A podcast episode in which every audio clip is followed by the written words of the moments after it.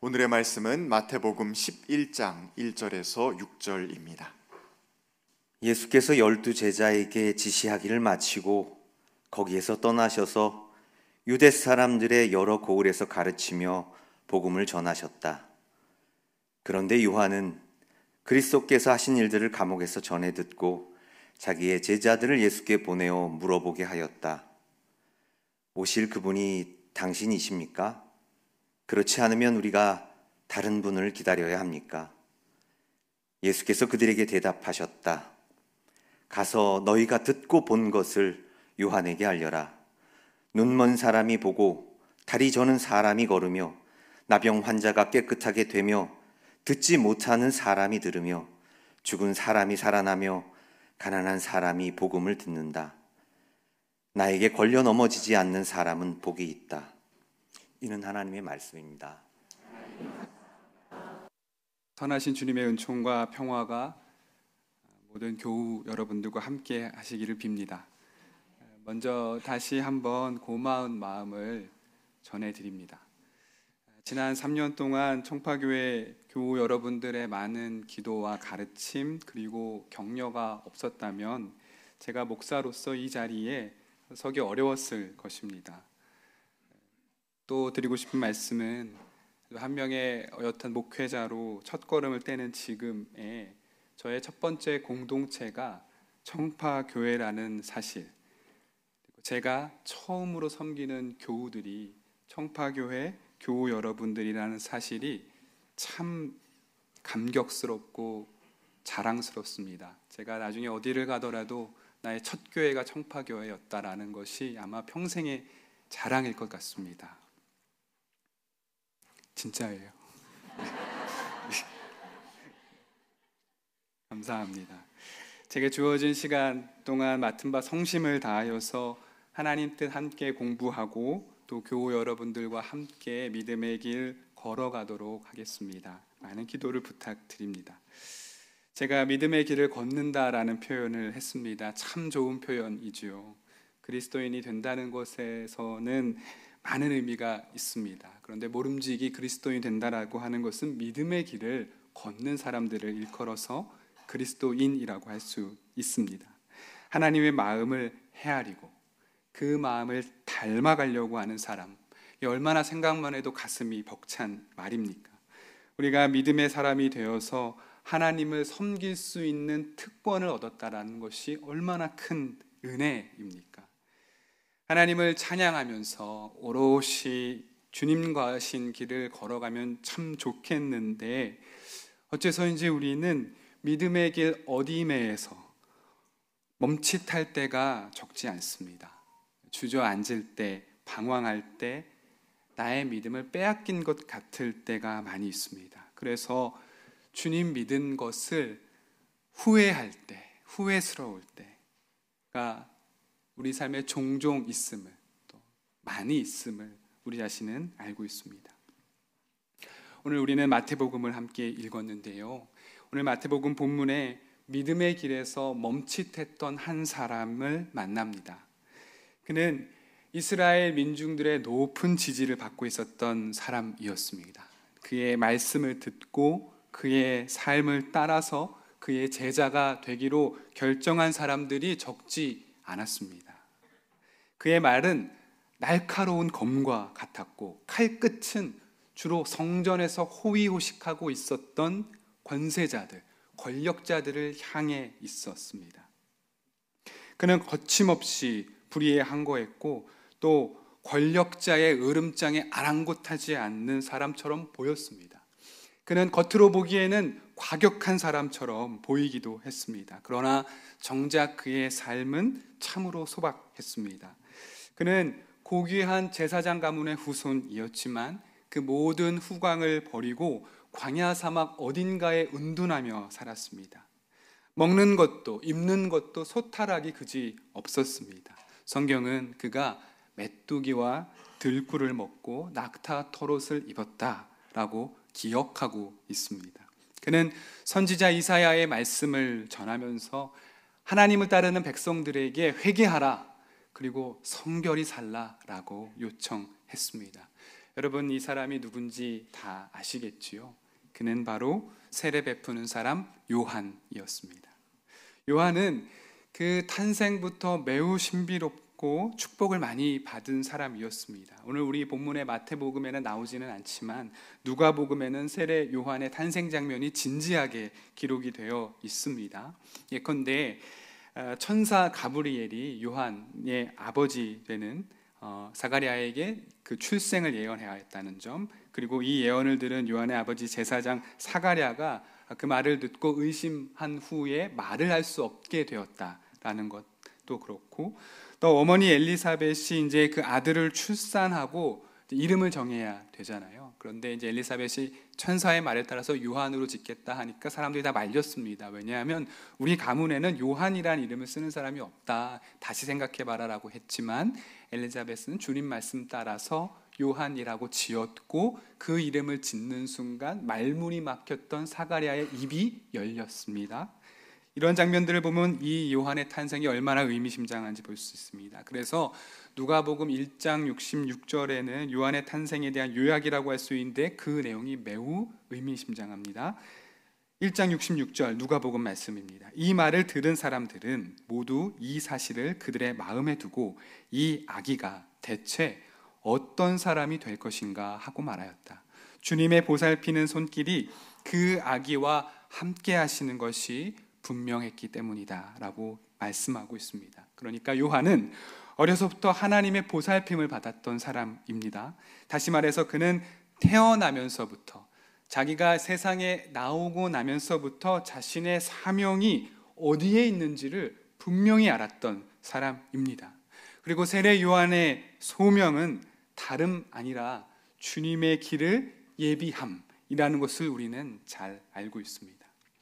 요한은 나이가 많은 부모를 떠나서 광야에 들어간 이유도 그가 옛 선지자들의 삶을 따라서 정직하고 검소하게 살아간 것도 또 당대의 부패한 권력들을 향하여서 거침없이 다그친 이유도 이스라엘 백성들에게 회개하라 말한 이유로 성결이 살라고 말한 선포한 그 모든 이유도 모두 자기 뒤에 올 그리스도의 길을 예비하기 위함이었습니다. 요한은 이 소명에 어떠한 의심도 없었습니다. 그는 이 일이 마땅히 자기가 해야 할 일이라고 생각했습니다. 그렇기에 요단강가로 나오는 예수님을 보자마자 요한은 분명히 단번에 직감했을 것입니다. 저분이구나. 나는 물로 세례를 주지만 저분은 불과 성령으로 세례를 베푸실 분이구나. 내가 저분의 신발끈을 풀고 매기에도 하찮은 사람이구나라고 요한은 분명히 직감했습니다. 요한은 이런 사람이었습니다. 요한은 믿음이라는 굳건한 터 위에 서서 용감하게 살아가던 사람이었습니다. 요한은 권력자들의 부도덕을 강하게 비판했고 그 결과 감옥에 갇혔습니다. 조금 더 정확히 말씀을 드리면 요한 당시에 갈릴리 땅과 베레아 땅을 통치하고 있던 분봉한 헤롯, 헤롯 안티파스가 그의 동생 빌립의 아내인 헤로디아를 자신의 아내로 취한 일이 있었고 세례 요한은 그것을 강하게 비판했고 그 연유로 감옥에 붙잡아, 붙잡혀서 갇히게 되었습니다. 그런데 이렇게 강고한 믿음과 확신을 가지고 있던 세례 요한이 갇힌 감옥에서 예수님께 던진 질문은 그의 사명과 그가 살아왔던 그 과거의 일들과 비교해서 보면 무언가 앞뒤가 맞지 않습니다. 그의 질문을 다시 한번 생각해 보시지요. 3절 말씀입니다. 오실 그분이 당신이십니까? 그렇지 않으면 우리가 다른 분을 기다려야 합니까? 라고 질문합니다. 여러분, 이 세례 요한의 질문을 곰곰이 생각해 보십시오. 이 질문이 세례 요한 다운 질문입니까? 여러분, 이 질문 안에는 어떤 멈칫거림이 있습니다. 마치 평생을 주님의 길을 예비하는 삶을 살았음에도 주님을 향한 믿음과 확신의 어딘가 흔들리는 모습 또는 부정하고 있는 듯한 모습 도 느껴지기까지 합니다. 그러나 여러분 우리가 잠깐 살펴보았듯이 세례 요한은 메시아로 오실 분이 다른 분이 아니라 예수님임을 분명히 알았던 사람입니다.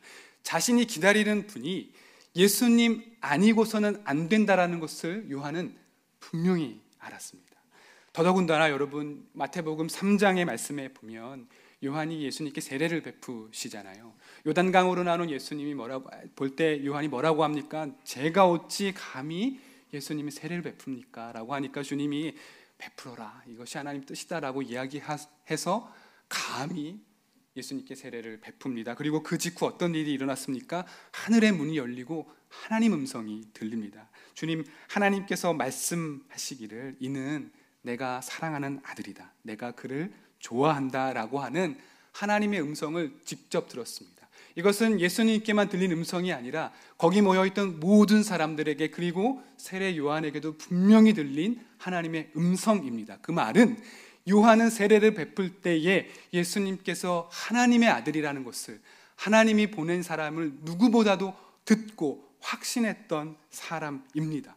이렇게 강고한 믿음을 지켜왔던 광야의 예언자가 어찌하여 감옥에 갇힌 이후에 이런 질문을 던질 수 있었단 말인가요? 감옥에 갇혀서 판단력이 흐려졌기 때문일까? 혹은 죽음에 대한 두려움이 엄습했기 때문일까? 아닙니다.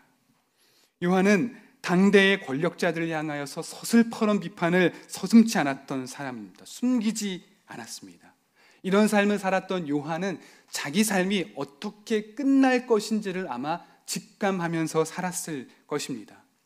헤롯을 비판한 이후로 감옥에 갇혔죠.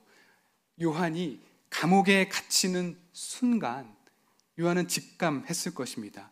내가 이 감옥을 살아서 나가지 못하겠다. 분명히 직감했을 것입니다. 요한은 이미 권력을 비판한 이후로 사람들이 어떻게 죽어가는지 분명히 알았기 때문입니다. 따라서 권력자들의 박해가 죽음에 대한 두려움이 요한의 믿음을 나약하게 만들지는 않았을 것입니다.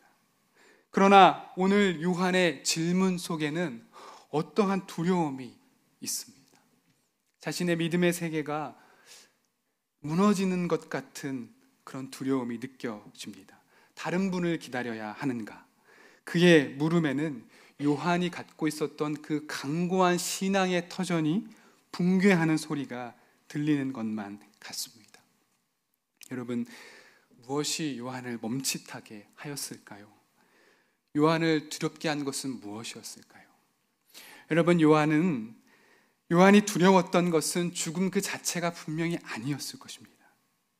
요한이 두려웠던 것은 자신 죽음이 아니라 자신의 죽음이 무의미하게 바뀌지는 않을까라는 것에 대한 두려움이었을 것입니다.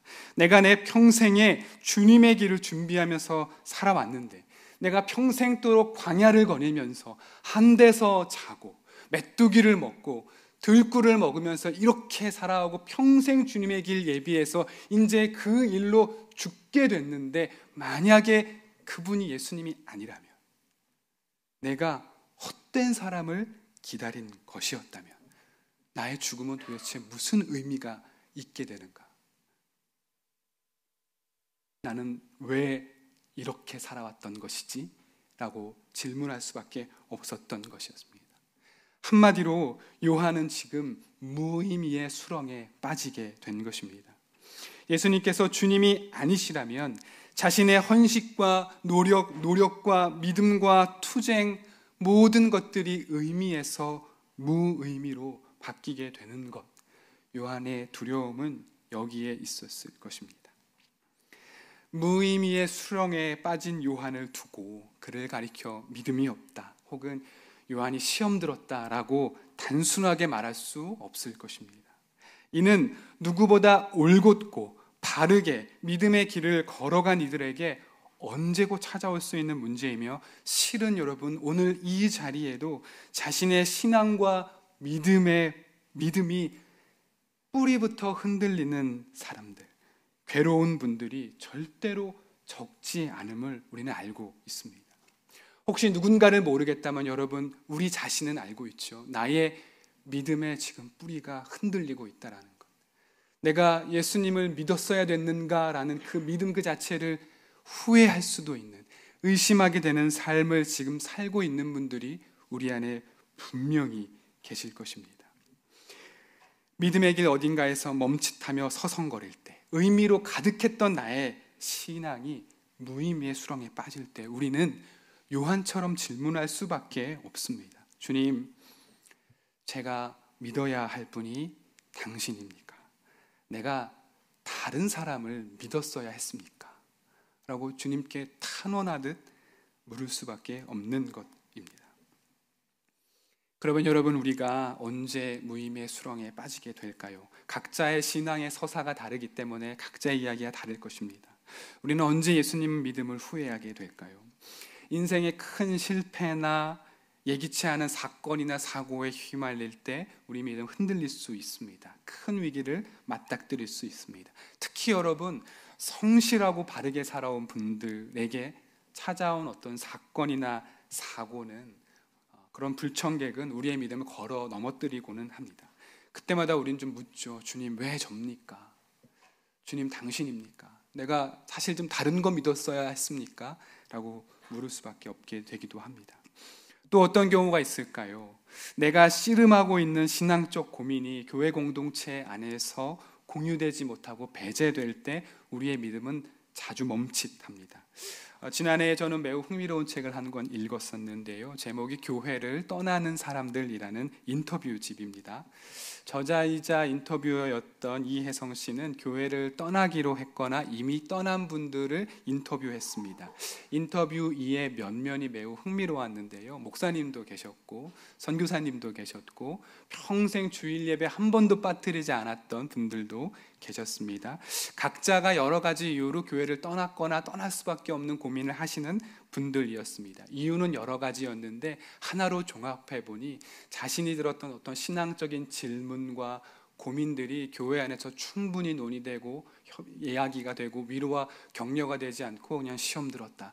너 다시 확신이 필요해라고 배제하기 시작하면서 자기 자신도 교회를 떠날 수밖에 없었다 라고 이야기합니다. 이렇게 신앙의 고민이 어, 찾아오고 공유되지 못할 때 신앙은 흔들리고 내가 예수님을 이러려고 믿었나 라는 생각이 들 때가 있습니다. 이것은 우리 교회 공동체에게 굉장히 중요한 주제이고 함께 고민할 문제이기도 합니다. 또 한 가지 경우를 어, 들고자 합니다. 우리의 신앙을 무의미의 수렁에 빠뜨리는 어쩌면 제 생각에 이 일이 우리의 신앙을 가장 비참하게 만드는 일인 것도 같습니다. 그것은 하나님의 이름을 함부로 그리고 하찮게 여기는 이들이 승리하는 장면을 볼 때입니다. 혐오하고 배제하고 있는 언어들을 마치 성령께서 주신 능력인 양 마음대로 휘둘러서 타자들의 약자들의 마음에 상처를 내고 그들을 찌르는 사람들이 오히려 승승장구하는 것을 보면 우리는 괴롭습니다. 내가 저런 것들을 보려고 예수님을 믿었나? 마음이 괴롭습니다. 시인 아삽이 타는 듯한 심정으로 노래했던 시편 구절이 떠오릅니다. 시인이 비참한 심정으로 이렇게 노래합니다. 그들은 죽을 때에도 고통이 없으며 몸은 멀쩡하고 윤기까지 흐른다. 사람들이 흔히들 당하는 그런 고통이 그들에게는 없으며 사람들이 의뢰 당하는 재앙도 그들에게는 아예 가까이 가지 않는다. 오만은 그들의 목걸이요 폭력은 그들의 나들이 옷이다라고 시편 73편에서 이야기합니다. 예수 정신이라고는 한치도 찾아볼 수 없는 자들이 복음을 들먹이면서 하나님을 말할 때 우리는 괴롭고 고통스럽습니다. 매스컴에 연일 보도되는 저 기괴한 교회가 내가 사랑하는 교회와 같은 곳인가, 다른 곳인가, 우리는 혼란스럽습니다. 상식 밖의 행동을 일삼는 일부 종교 지도자들이, 일부 목회자들이 하나님의 이름을 참칭할 때에 저들이 믿는 하나님이 내가 믿는 하나님과 같은 분인가? 다른 분인가? 우리는 고민스럽고 고통스럽습니다. 결국 우리는 주님께 묻습니다. 주님, 예수님 믿고 지금까지 살아온 것 잘한 일입니까? 예수 믿지 말고 차리라, 차라리 돈이나 권력을 믿었으면 솔직히 양심적이고 더 차라리 나은 마음 아니었을까? 우리 마음은 복잡해집니다. 이제 요한의 질문 그리고 저와 여러분들의 질문에 대한 우리 주님의 대답을 들어볼 차례입니다. 요한이 감옥에서 던진 물음을 그의 제자들이 주님께 전했습니다. 감옥에 갇혔기 때문에 요한은 예수님을 만날 수 없어서 제자들을 부른 다음에 이렇게 얘기했겠죠. 얘들아 가서 이 말씀 전해라 하고 얘기를 했을 것입니다. 오실 분이 당신입니까? 다른 분 기다려야 됩니까? 라고 물어봐라 라고 했을 것입니다. 주님은 무의미의 수렁에서 괴로워하고 있는 요한에게 너 왜 이렇게 믿음이 없냐? 너 나를 잘 믿어야지. 확신을 가지고 믿어라. 라고 질타하시지 않으십니다. 걱정하지 말고 믿어. 라고 명쾌하게 대답하시지도 않습니다. 다른 분을 기다려야 하는지 묻는 세례 요한의 질문을 듣고 아마 곰곰이 생각하셨을 겁니다. 그리고 이윽고 주님께서 요한의 제자들에게 이렇게 말씀하십니다. 가서 너희가 보고 든 것을 요한에게 이렇게 말해라.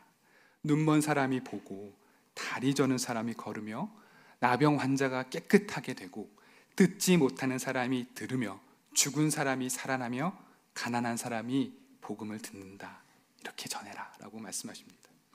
주님께서는 요한의 제자들에게 복음이 선포된 것을 가만히 바라보라라고 말씀하십니다.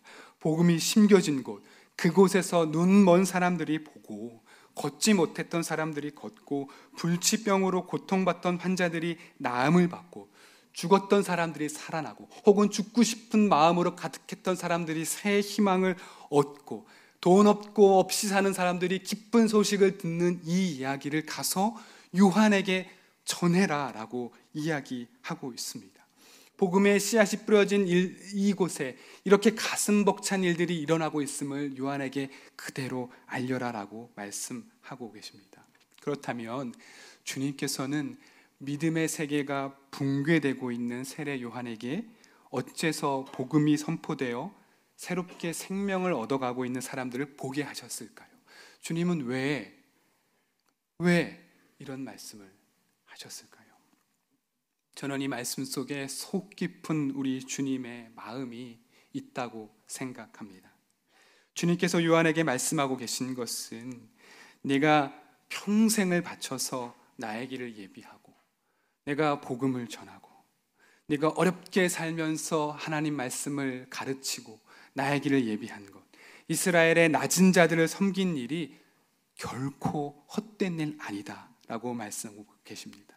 바꾸어 말해서 주님께서는 세례 요한이 자신의 모든 부귀와 영화를 버리고 요단강에서 세례를 베풀고 말씀을 가르치고 성심을 다하여서 주님의 길을 네가 평생토록 예비하지 않았으면 그렇게 복음의 씨앗을 네가 뿌려오지 않았으면 지금 우리 눈앞에 저 복음 듣고 다시 살아나는 생명이 없었을 것이다 라고 하고 있습니다. 주님은 지금 요한에게 복음이 살아서 역사하고 있음을 보여주면서 네가 열심히 살아왔기에 내가 성실하게 복음의 길을 살아오고 눈물을 뿌리며 저들을 위해 기도했기 때문에 지금 저 사람들이 살아나고 있는 것이야. 그러니까 너 헛되게 산 것 아니야. 내가 가진 믿음 그거 무의미한 거 아니야. 괜찮아. 라고 말씀하고 있습니다.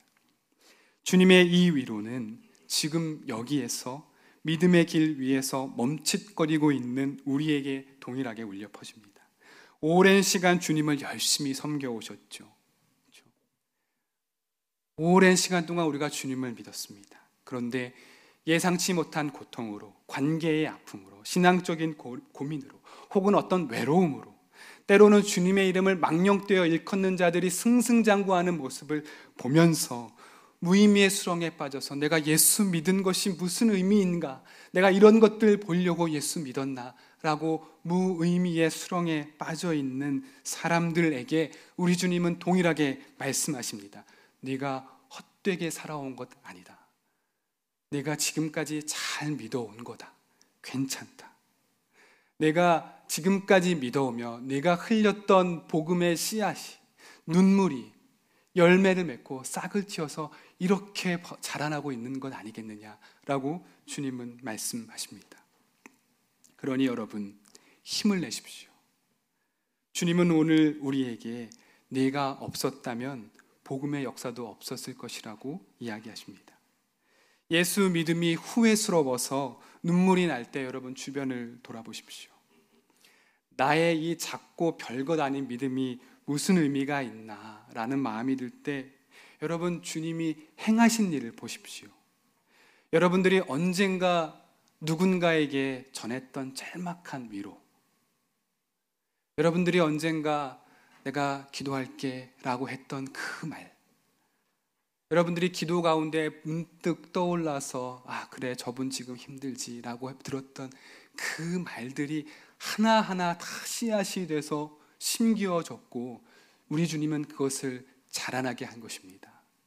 그러니 여러분, 우리 믿음이 후회스럽더라도 여러분 주님 말씀하십니다. 잘못 살아온 것 아니다. 네가 살아온 믿음, 신앙 충분히 의미 있는 것이다. 그러니 힘을 내라.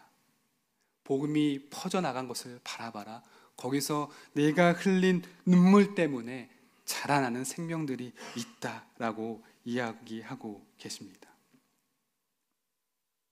바로 이것이 주님의 말씀을 듣고 보지 못하는 사람들이 보고 듣지 못하는 사람이 듣게 되는 일이고 죽음의 고통에 있던 사람들이 살아나는 일이 됩니다. 여러분 주님의 말씀을 가슴에 품고 살아갈 때에 우리는 신앙의 무의미에서 빠져나와 다시 한번 하나님의 얼굴을 바라보며 의미 있는 삶으로 가득 채울 수 있을 것입니다. 여러분 신앙을 포기하지 마십시오. 여러분 무의미가 가득 찰 때 여러분 복음이 전파된 것, 복음의 씨앗이 퍼져나가는 것을 바라보십시오. 여러분 믿음의 길을 걸어가면서 믿음의 눈물을 복음으로 씨앗을 심으십시오. 사도 바울이 말씀하지 않으셨습니까? 나는 심었고 아블로는 물을 주었을 때 여러분 자라나게 하시는 분은 우리 하나님임을 믿으시기 바랍니다. 우리 신앙에 다시 의미를 가질 수 있으면 좋겠습니다. 함께 기도하겠습니다. 주님, 성실히 주님의 얼굴 바라보며 믿음의 길 걸어가다가 세파에 지쳐서 믿었던 이에게 실망하여 악인들의 득세에 화가 나 마음속 상처가 커져가다 보면 지금까지 내가 믿어왔던 믿음이 약속들이 다 무슨 소용이 있는가 싶을 때가 찾아옵니다. 주님, 신앙의 이런 무의미라는 수렁에서 우리를 구해 주십시오. 내가 지금까지 믿어왔던 것 헛된 것 아니다. 너로 인하여서 많은 사람들이 생명을 얻었고 복음의 말씀을 들었으니 기운을 내라. 괜찮다. 힘을 내라. 라고 말씀하시는 주님의 음성을 우리가 붙들고 새롭게 하시는 복음의 역사를 바라보게 하여 주십시오.